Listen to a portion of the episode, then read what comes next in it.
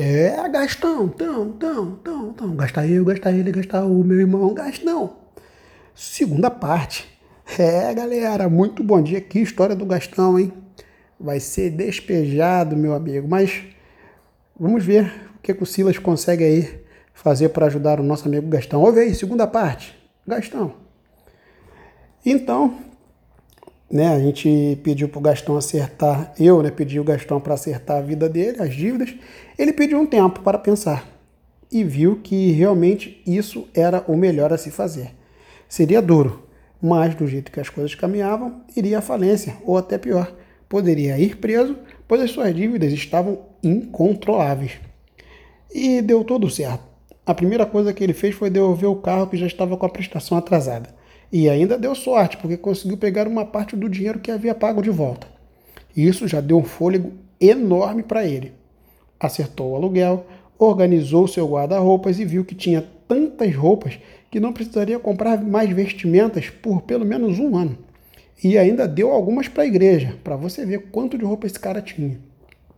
Organizou as finanças, agora sabia quais os seus gastos essenciais e supérfluos cortou mais da metade dos gastos desnecessários e com isso conseguiu gastar menos do que recebia e controlar perfeitamente as suas finanças.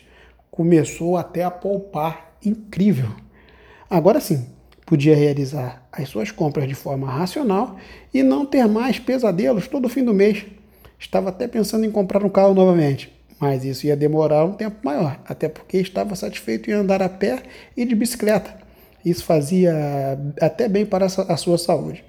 Gostava de andar de trem, passava uns apertos na hora do rush, mas estava com a consciência tranquila. E isso para ele valia muito mais do que qualquer coisa. Na verdade, o Gastão não precisava de muita coisa não. O que ele realmente precisava era de planejamento, e quando ele percebeu isso, a sua vida mudou para melhor. E devagar as suas dívidas só iam só diminuindo e a sua alegria aumentando.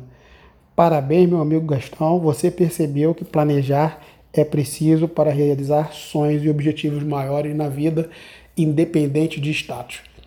Às vezes o Gastão se sentia feliz porque estava andando de carro zero, de carro novo, estava andando com roupa de marca, mas no fundo, no fundo, estava ali todo endividado, não conseguia viver tranquilamente.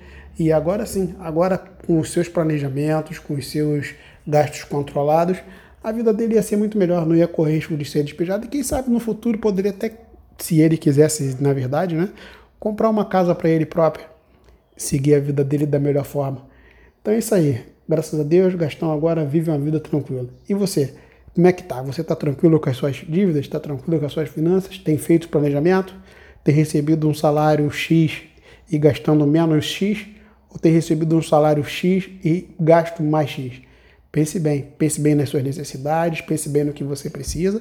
E o mais importante de tudo é ser feliz com a sua família, com quem você gosta, com seus amigos, se você é casado com a sua esposa e com os filhos, e com quem te cerca e quer sempre melhor para você.